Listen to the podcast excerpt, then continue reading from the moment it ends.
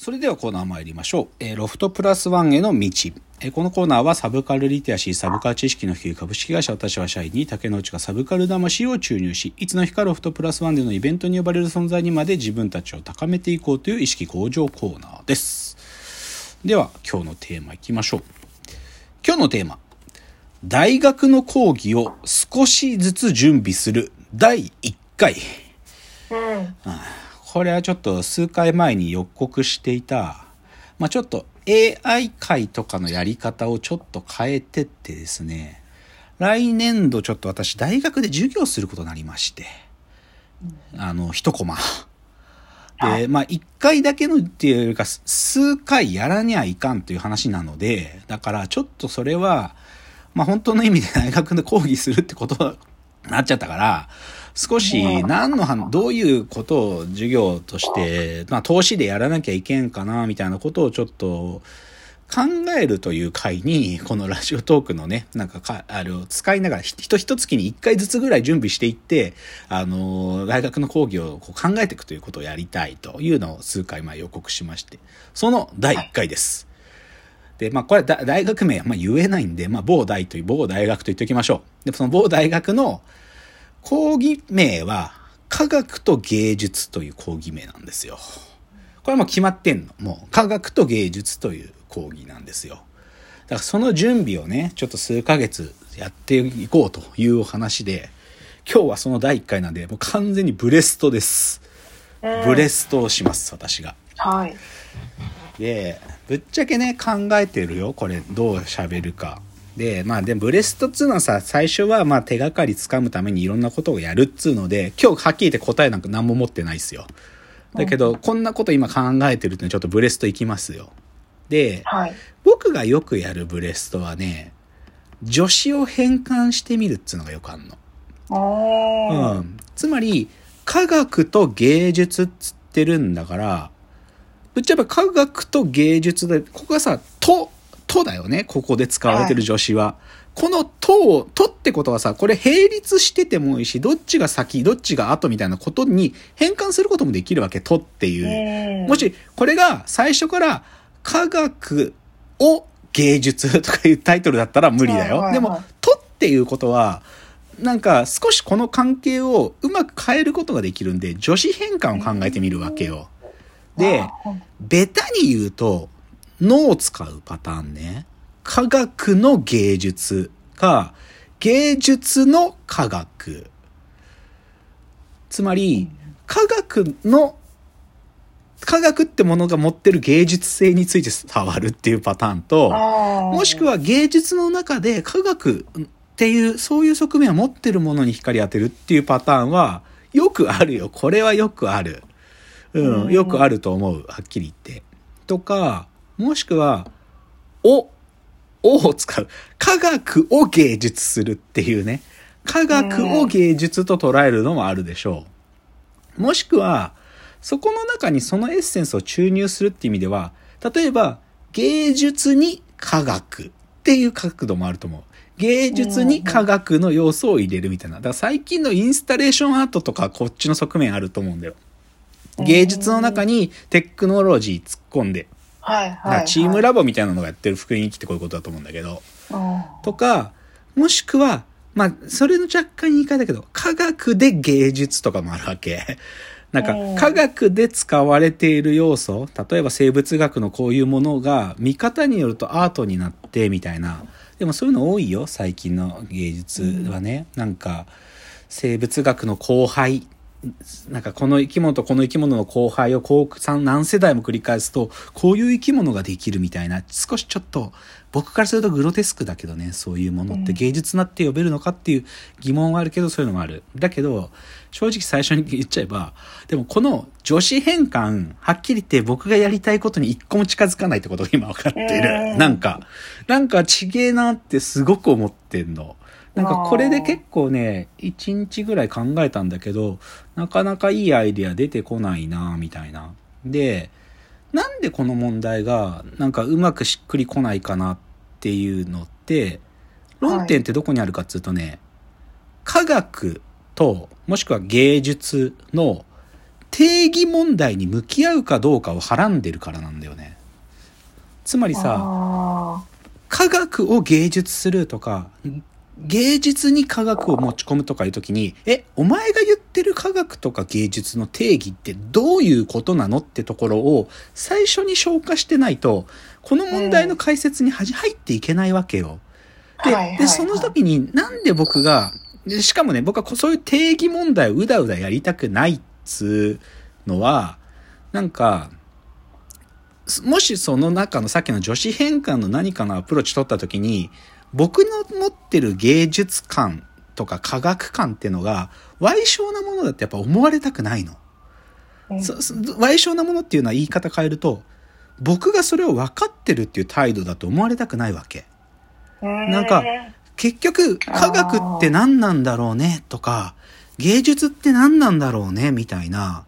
なんか分かってたくないわけ。なんか、ななんか、そ、そういうことほど嘘くさいことってなくってさ、科学とは何々とかいうやつを僕はまるで信じてないわけよ。とか、芸術とは何々って言ってるやつを嘘だと思ってるわけ、僕は。なんか、そ、それはさ、ひもう非常に、こう、ずっと変わってるものっていうか、だから、正直言うと僕も、俺も全然わかんないんだけどねっていう態度でやりたいの。科学もはい、いや、科学と芸術っていう講義なんだろうけど、科学って何なんだろうね、みたいな。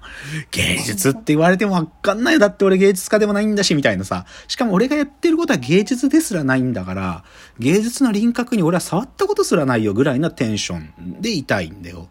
俺も全然わかんないんだ、みたいな話にしたいんだよね。だから、まず、なんか、ブレストをね、しようと思っていろいろ女子変換ってまあよくやるパターンをやってみたけど、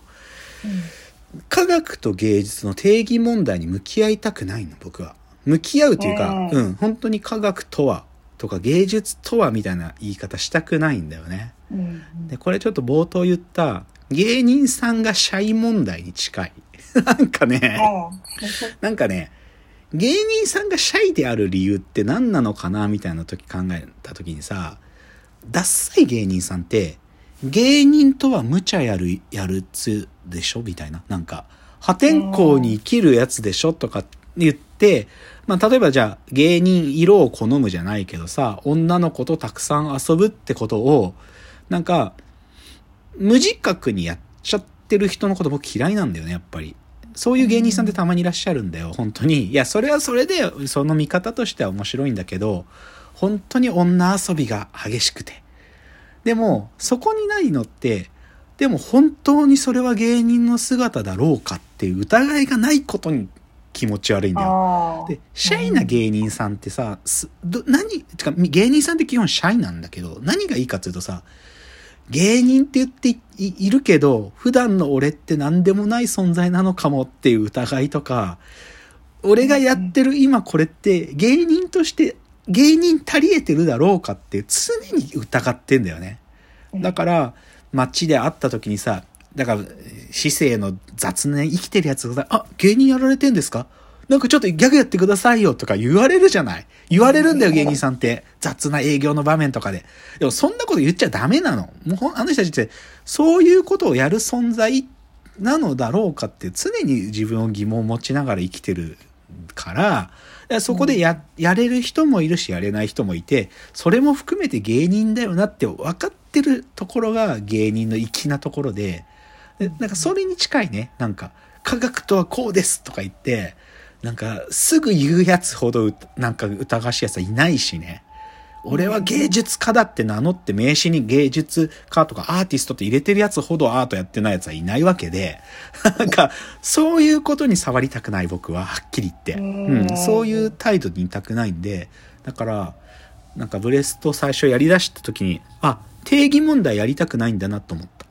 うんそっから反意味で逆説的に、あ、俺が目指してんのはこっちだと思ったのは、数回前、10回ぐらい前に喋ったかもしれないけど、江本明さんがやってた NHK の最後の講義っていう授業があったんですよね。はいはいあの、役者江本明が、あの、演劇に携わってる人たちを集めてやるワークショップで、あれに近いことをやりたいと思ってるんだなと思うかな。うんどういうことかというと、江本明ってね、まあ、誰よりも演劇のこと考えてるよ？はっきり言って。けど、江本明は、演劇のことは、いいか、わかんないもん、俺も。っていうの必ず言うの。うん。そう、必ず言うの。し演仕事のことはわかんないか。もう、わかんないもんねっていうの。必ず言うの。あのその感じは僕はすごく好きよ。やっぱり。だって、やっぱ考えてるからこそわかんない。で、で、そのわかんないってことを伝える授業をするのが江本明の最後の講義ですよ。なんか、五道を待ちながらとかね、チェーホフの芝居をやりながら、今ってその役になれた？って聞くのは、役になるってどういうことか？永遠にわかるわけないんだってことを、そのワークショップで自分が演劇をやってきたその中で体験したことを追体験させてあげる。だよね。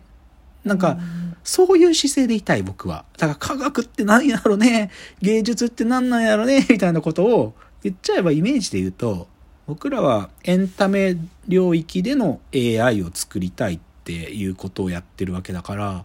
それに引きつける形で、まあ、ここむずいんだけどね、それをみな、授業の中で皆さんにややってもらいたいわけじゃないから、どちらかというと思考実験とかワークショップみたいな